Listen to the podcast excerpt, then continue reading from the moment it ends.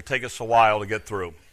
Uh, we are going to be looking at the 12 disciples. And today we're not going to talk about anyone in particular. We're going to talk about just some general overview stuff to kind of give you a picture of these, these guys. Um, technically, and we'll get into this this morning a little bit, they're actually the 12 apostles, but we often know them as the 12 disciples. Um, what I want you to understand about these people is that although they are very, very important, they didn't start out that way.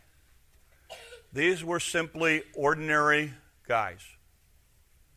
These are people, in fact, that when we start to look at them a little bit, you're going to realize that they were about as mixed a bunch as you could get. Uh, some of them were zealots. Basically, zealots were radical people who didn't want anything to do with any authority, and yet they became followers of Jesus Christ. Matthew was a tax collector. He was looked at um, by the culture of the Jewish people uh, as a traitor. Rome loved him, Jews hated him.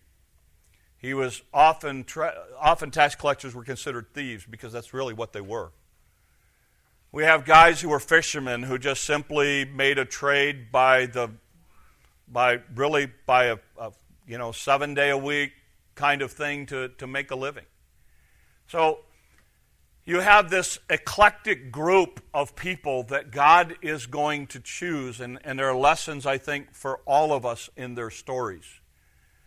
Basically, you have to understand that when you read your Bible, most of what you read in, in Matthew, Mark, Luke, and John take place in the last 18 months in the life of Jesus.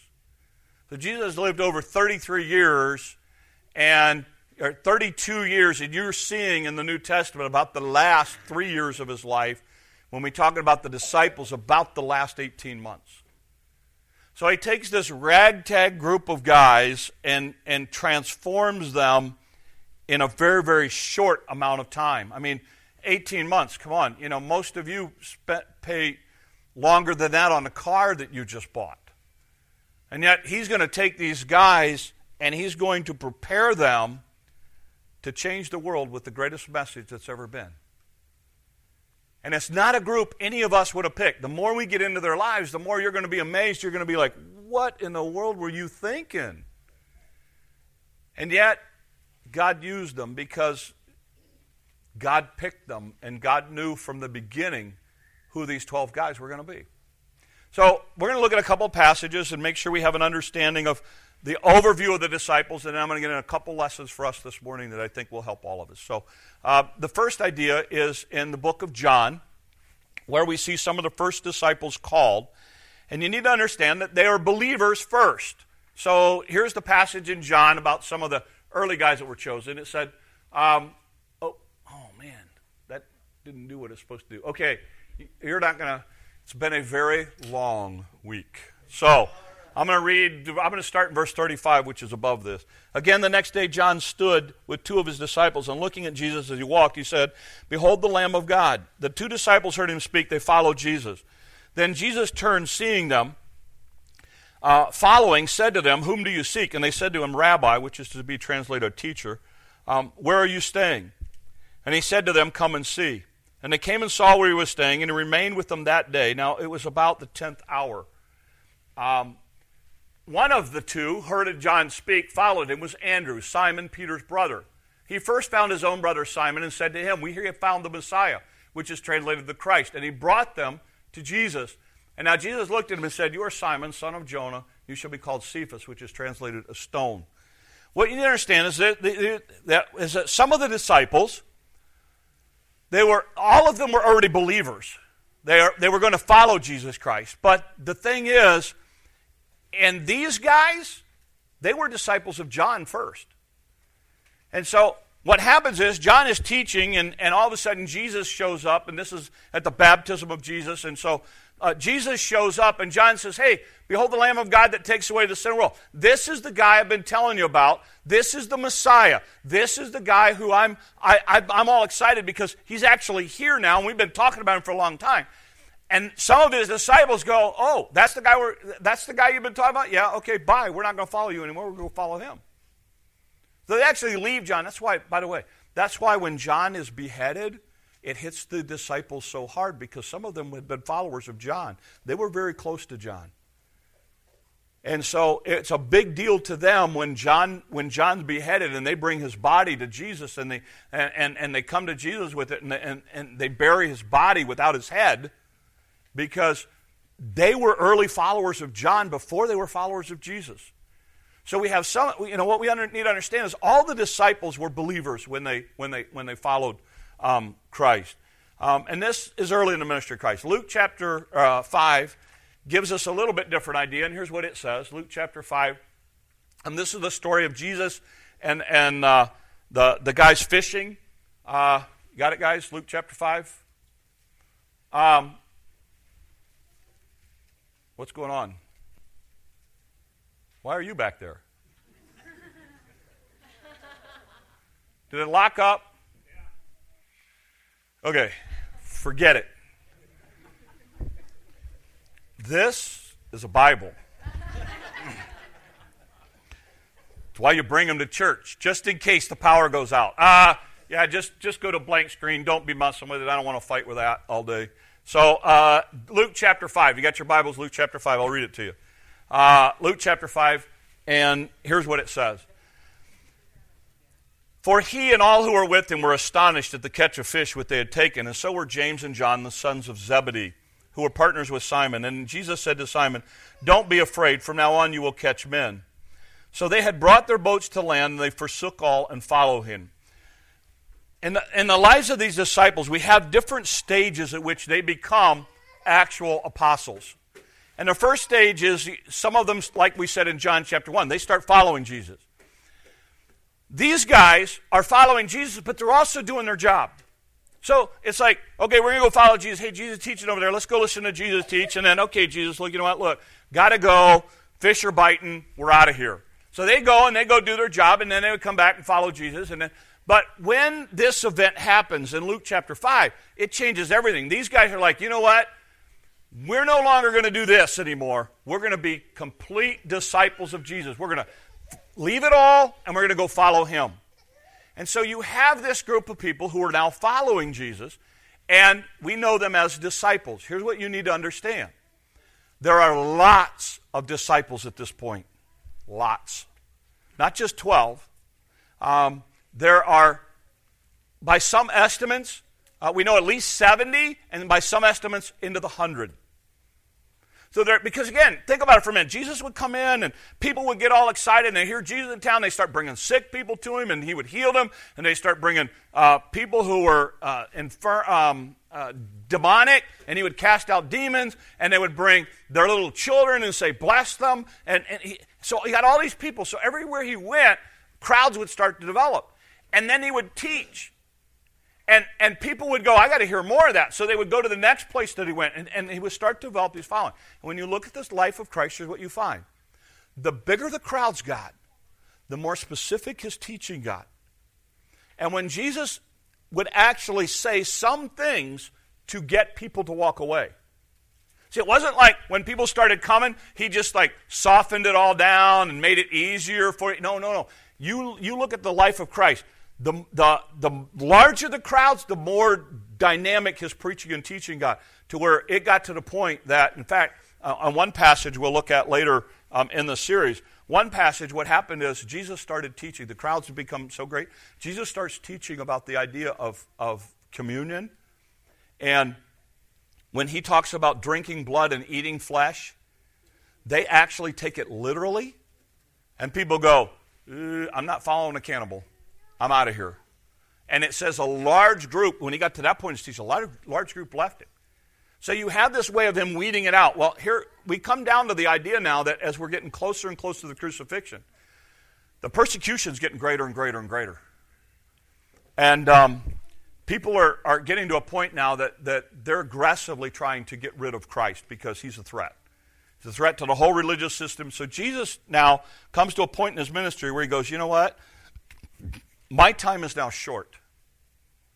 I got to pass this on to somebody. So he's going to pick these 12 guys. Luke chapter 6 tells us the process, and, and I want to read it because, and then Luke chapter 9 to, to go on. And, uh, but Luke chapter 6, here's what it says. Uh, in verse 12, it says, And it came to pass in those days that he went out to the mountain to pray. And he continued all night in prayer to God. And when it was day, he called his disciples to himself. So he calls everybody. He says, Okay, guys, let's come. And from them he chose 12, whom he named apostles. So we see a difference between disciples and apostles.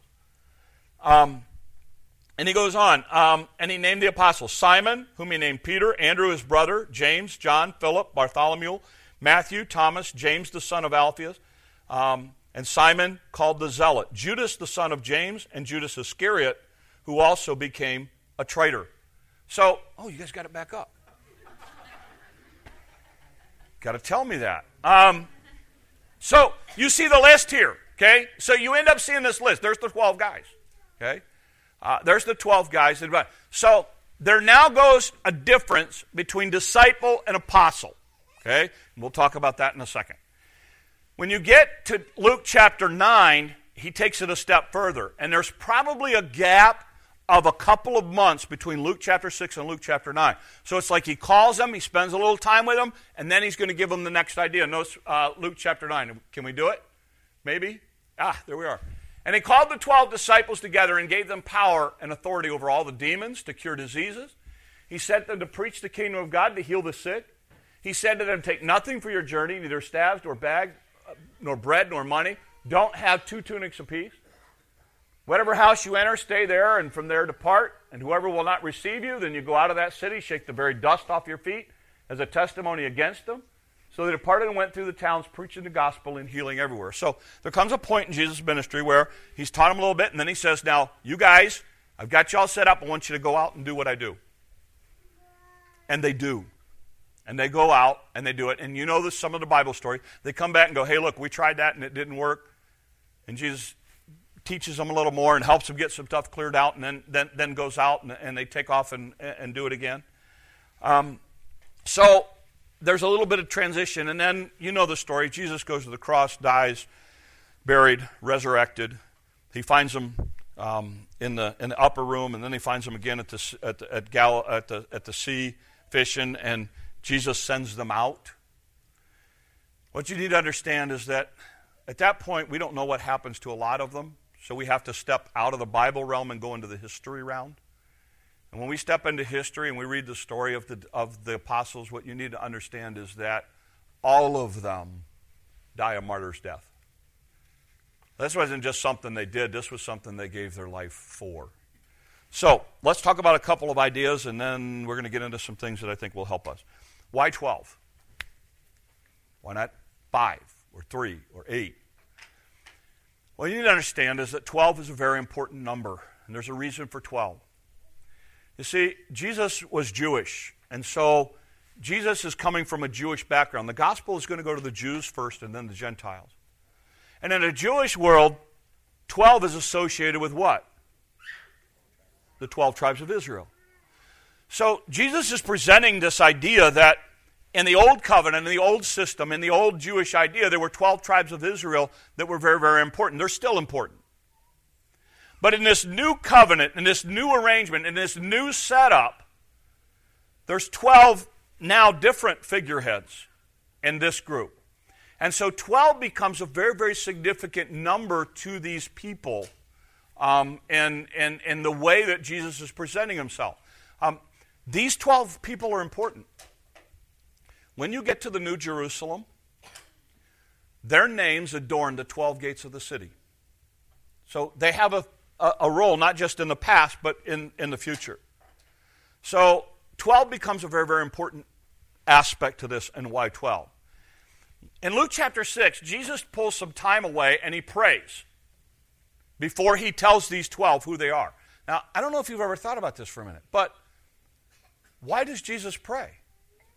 I mean, this isn't like this isn't like um, uh, the voice where he's trying to decide who I eliminate, and he's got to figure out okay, which twelve do I pick?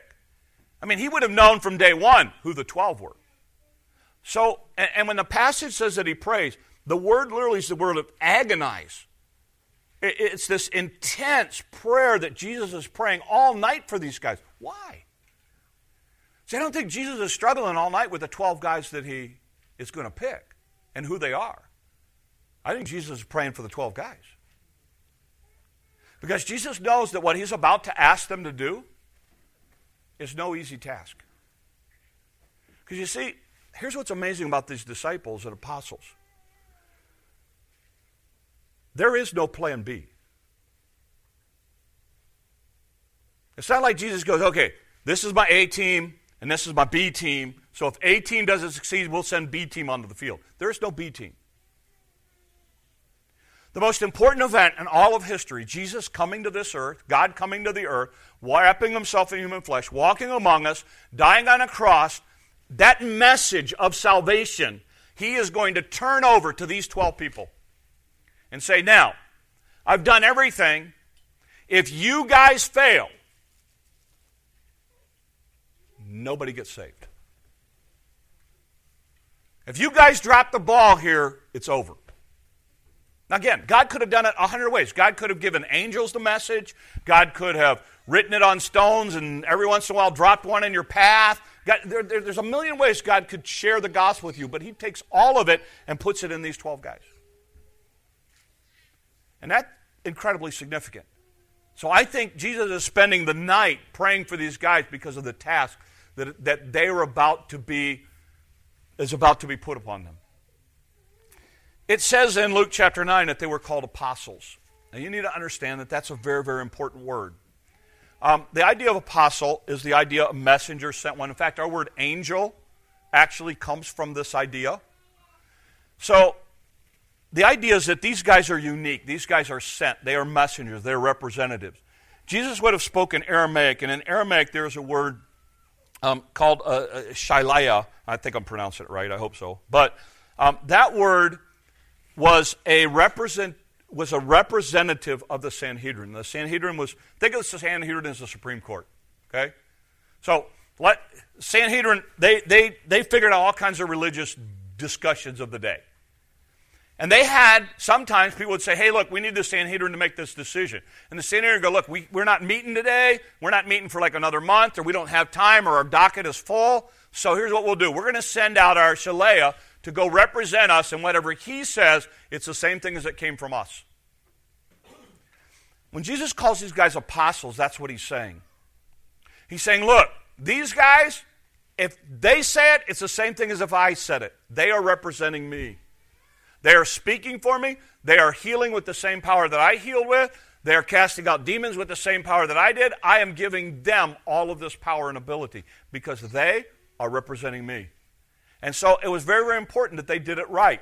So that's why they would, they would come back with Jesus and go, We failed you, we failed you. We weren't able to cast out the demon. And Jesus was like, That's because these come out by prayer and fasting alone. So he's able to constantly teach them back and forth. So we have these guys that, that that Jesus picks, these 12 apostles. Now, let me start getting into some of the stuff that I think helps us. Here's the thing you need to understand you need to understand that when Jesus picks these guys, their spiritual understanding is zero. Yes, they love Jesus. Yes, they trusted Jesus as Savior. That's about it. They didn't come from a great religious background, so they have all this religious history stuff. Because you can tell by the questions they ask. They ask some really basic, like, like kindergarten Bible level questions at times. These are people with no spiritual understanding. But here's the thing what they would do is they would follow Jesus. Again, the teaching method of the day then is different than it is now. If you want to learn something today, what do you do? You go take a class. Somebody stands at the front and they say, Here's our PowerPoint, follow this, Here's what you do. Blah, blah, blah, blah, blah. That's how we learn today. It's how you learned in that day. In that day, if you wanted to learn something from a teacher, what you did is you shadowed that teacher 24 7. And you'd watch everything that they did. And you'd say, Why are you doing that? How come you're doing it that way? And what the teacher would do is the teacher would teach you. And then the teacher would demonstrate for you. And then the teacher would have you demonstrate for them. And then the teacher would let you do it, and the teacher would stand off on the sideline and watch you do it and wouldn't say anything until you had questions for the teacher. That's how they would teach in that day. So these guys are shadowing Jesus. So Jesus would sit in a group and he would teach something and stuff like that. And then the group would, uh, Jesus would walk away from the group and the group would go away and it'd just be a small group. The disciples would go, hey, hey, hey, we didn't get that. You know, you said something about seed and going on ground and da da da da da. We don't, what does all that mean? Now, these were the close followers. So these guys had zero spiritual understanding. It, wasn't like there were a bunch of Bible scholars that Jesus picked. That's why it was so difficult for the world to embrace these guys and what they were teaching. Not only were they spiritual, uh, there's no humility in these guys. These guys, these guys are competitive as all get out. I mean, they actually sit there arguing one day. Jesus comes on the scene. He goes, What are you guys talking about? Oh, we got a question now. In the end, when you're like in the Grand Hayu Makamak ruling everything, who gets to be the VP? Because I think it should be me. And I think it should be them. And then and, and they're arguing among themselves, and then one of the one of the guys' mom shows up and argues why she thinks it ought to be her kids. These aren't guys who are going, oh, we're just humble followers of Jesus. These are guys who are going, you know what? I want to be at the top. I'm competitive. I want to get up. We don't think of them in those terms. But they are. These are guys who have very little faith. In fact, one of the things you're going to see Jesus says to them over and over and over and over again is, Oh, you have little faith.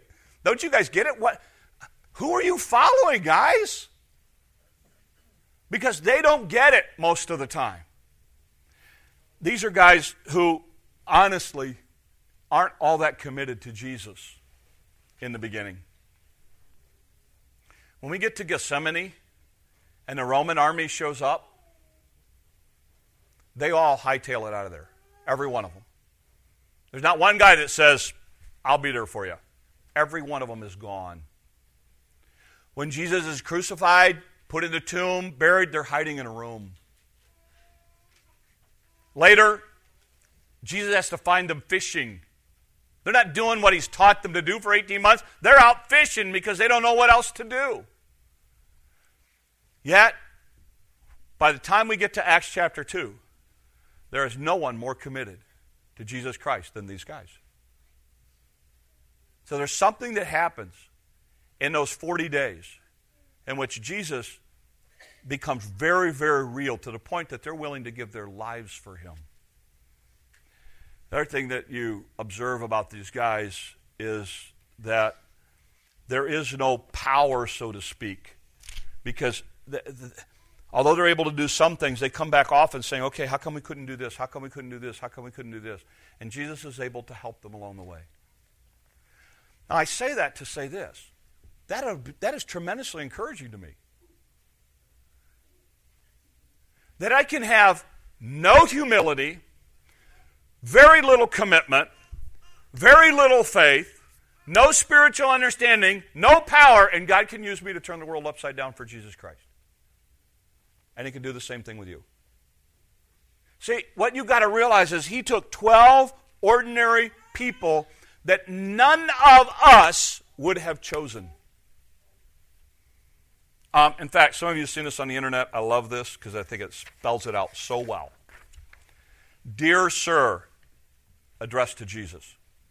Thank you for submitting the resumes of the 12 men you have picked for the managerial position in your new organization.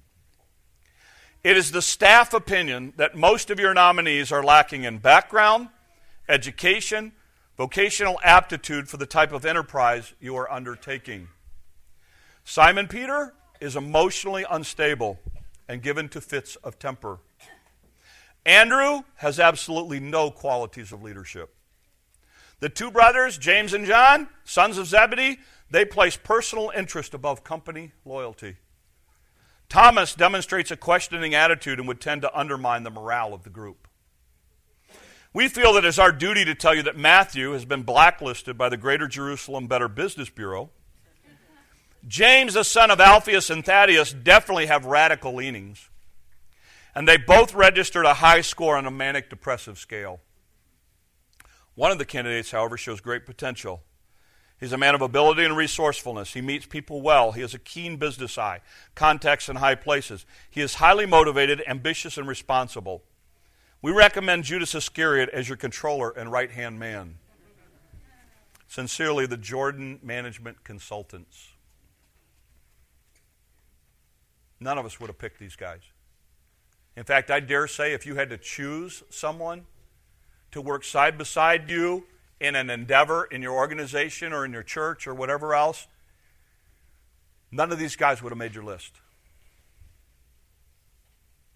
But when Jesus looks out at all of the disciples who are following him, he says, You, you, you, you, you. I can do a lot with you. So, what was it about these guys that stood out? And I think these are the lessons for us. First of all, here's the idea they were ordinary people. We forget that. We forget that God uses ordinary people. Listen to 1 Corinthians 1. I'm going to try it. Can you guys get it up here or not? 1 Corinthians chapter 1. For you see your calling, brethren. Not many wise according to the flesh, not many mighty, not many noble are called.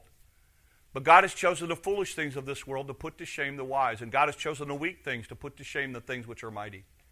The base things of the world are the things which are despised, God has chosen. And the things which are not to bring nothing, the things that are, that no flesh should glory in his presence. But of him you are in Christ Jesus, who became for us wisdom from God and righteousness and sanctification and redemption. That as it is written, he who glories, let him glory in the Lord. You see, it's not about your talents, gifts, abilities, and all those kinds of things. God will use them. But God wants you. You go, uh, you know, I'm just afraid that if I say something, I'm going to get asked a Bible question that I don't have a Bible answer for. Great. You know what? So what? It's not about your spiritual understanding, it's about your willingness to be used. It, the fact that, that and, and I don't want to, it's hard to say this in the right way.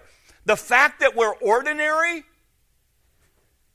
means we have a greater ability for God to use us because what happens is when God takes average people and empowers them and uses them, the world notices because the world realizes we're average, normal people. When these guys preach at Pentecost in Acts chapter 2, you know what, you know what the world says of them? These are unlearned people. Literally, the, the, the idea is, the Greek idea is, they are ignoramuses. How can ignoramuses say something like that? Why? Because God was using them and God was speaking through them. And you'd be amazed in your life if you would simply open your mouth and allow God to use you. How people would step back and go, you know what? I, you know, they got all this crazy stuff they believe, but you know what? Some of it makes sense. Because it's God speaking through you. It's God using you because God takes great delight. And the fact is, look, if when you and I are if you and I are together and we're talking to somebody, here's what you need to understand. The second they find out pre- that I'm a preacher, walls go up and they shut me out. Because they put me in a different category. That's why you ever around me, I don't introduce myself as Pastor Jim unless I don't want somebody to talk to me. You know? I mean, unfortunately, I've sat on a plane. What do you do? I'm a pastor. done. Quiet plane ride the rest of the trip. You know? Um, but you have the opportunity to talk to those people because they don't expect it from you. They expect it from a preacher. They don't expect it from a person who's just a person. And, and you have a tremendous opportunity as an ordinary person. And the, the more you think you are unqualified, the more qualified you are. And, and I want to encourage you because when you look at these 12 guys, none of us would have had any of these qualities and we said, that's what I want in somebody who's going to, share the most important thing in all the world with. They are teachable. That's the one thing you learn about the disciples, the apostles. These guys are teachable. You're here this morning because you're teachable. So God says, You give me somebody who's willing and somebody who's teachable, I'll turn the world upside down. But if we're unwilling and if we're not teachable, then we miss out. The fact that you're here this morning tells me that you want to learn more about God, that you want to get closer to God, that you want your life to change, that you want your life to be different. You know what God can do with that kind of attitude? Because the one thing about these 12 guys that you see, you see that. You see them when they fail, what do they do? They come back to Jesus and go, hey, look, okay, we don't get this. We tried what you said, it didn't work, so what do we do now? You say, okay, what you were up against is something very, very unique. It only comes out with prayer and fasting. What you're up against here, you got to, you know, what you guys need to do is you need to do it this way. And you see that kind of change and that kind of teachability with these guys. And when you and I are teachable, listen, God can do all kinds of things. And they're committed. They weren't going to give up. I don't think you see it until after the resurrection. Actually, near the end of the resurrection. But when you get to Pentecost, when you understand what these guys did at Pentecost, when it's Passover and they're stand, or it's, it's Pentecost and they're standing outside the temple gate with everybody coming in and everybody gathered up and they're turning around going, hey, look, Jesus is the answer and everybody and, and people are throwing all kinds of questions at them hey what about this? Hey what about this? Doesn't the jewish law teach this? Blah, blah, blah. and they're going boom boom boom boom boom boom boom boom boom. Because the holy spirit had come upon these guys in an incredible way. And it's become so committed in their thing that no matter what happens to them they keep going for christ ultimately Peter comes to the end of his life, and again, not from the Bible, but from history, we know this. They come to Peter and say, We're going to crucify you just like your Savior. You know what Peter's request is? Crucify me upside down. Because I'm not worthy to die the same way my Savior died. Now, if you know anything about crucifixion, what you will understand is the whole purpose, the whole way that you died in crucifixion was you suffered to death because you could not pull yourself up to get breath. You hang upside down? Why? How, how do you go from a commitment level of, I'm going to deny you at a fire, and then I'm going to give my life for you? And by the way, the fact that if you want to know whether or not the, the Bible story is true and Jesus was real and all that kind of thing, look, you don't give your life for a sham. And you want an even greater thing? Some of these people were related to Jesus. And to take it to the level that you will follow someone you're related to, to the point of death because of what they taught, that's pretty serious. And I just want to challenge you because I, my concern in a ministry like this, in rural America, is this. You don't understand what God can do with you when you say, I'm going to be willing to let God use me, and I'm going to be teachable, and no matter what gets thrown at me, I'm going to hang in there. You don't know how much God can take the world that He's put you in and turn it upside down for Christ. You and I are here today because these 11, 12 guys, eh, eh, we won't get into it. Yes, we know Judas hangs himself or commits suicide and hangs himself, and Matthias becomes the, the, the, the replacement. But Matthias does the same thing eh, as far as taking this thing all throughout the world. These 12 guys we're here because they didn't quit. Because they said, you know what? I may not have spiritual understanding. I may not have humility. I may not have faith. I may not have all these kinds of things, but I'm willing to follow Jesus and learn. And if he wants to use me, I'm going to let him use me. And God said, I will raise churches and Christians all over the world because you were willing to let me use you. We've all got a world that we have. Every one of you are going into that world this week. God says, I want to use you in that world. Satan will give you all the reasons that he can't use you this week. your past. Oh, you don't, you know, nobody wants you. You know your past. You know what you're doing. Blah blah blah blah blah blah blah blah blah blah blah. When you start to learn the story of these guys' past, when we get into the whole idea of what a zealot really believed, you're going to go, whoa. Why in the world would God choose somebody like that? With that kind of past. God said, no, no, no. They're teachable, and they're willing, and they're committed, and I can use them. Know, do the same thing with every one of us. So I end it with this. I end it with the idea that God entrusted us, or the greatest message in the world, to 12 ordinary men. He does the same thing today. And He wants to use each one of us. He uses ordinary people who have a teachable spirit and are committed to Him. So let Him use you this week. Let's pray. Lord, it is easy for us to get convinced that you don't want to use us or you can't. But Lord, the whole story of the apostles is that, Lord, that is just not true. Lord, you took these guys and you turned a world upside down using them because they were willing. So, Lord, help us to have that same kind of commitment this week.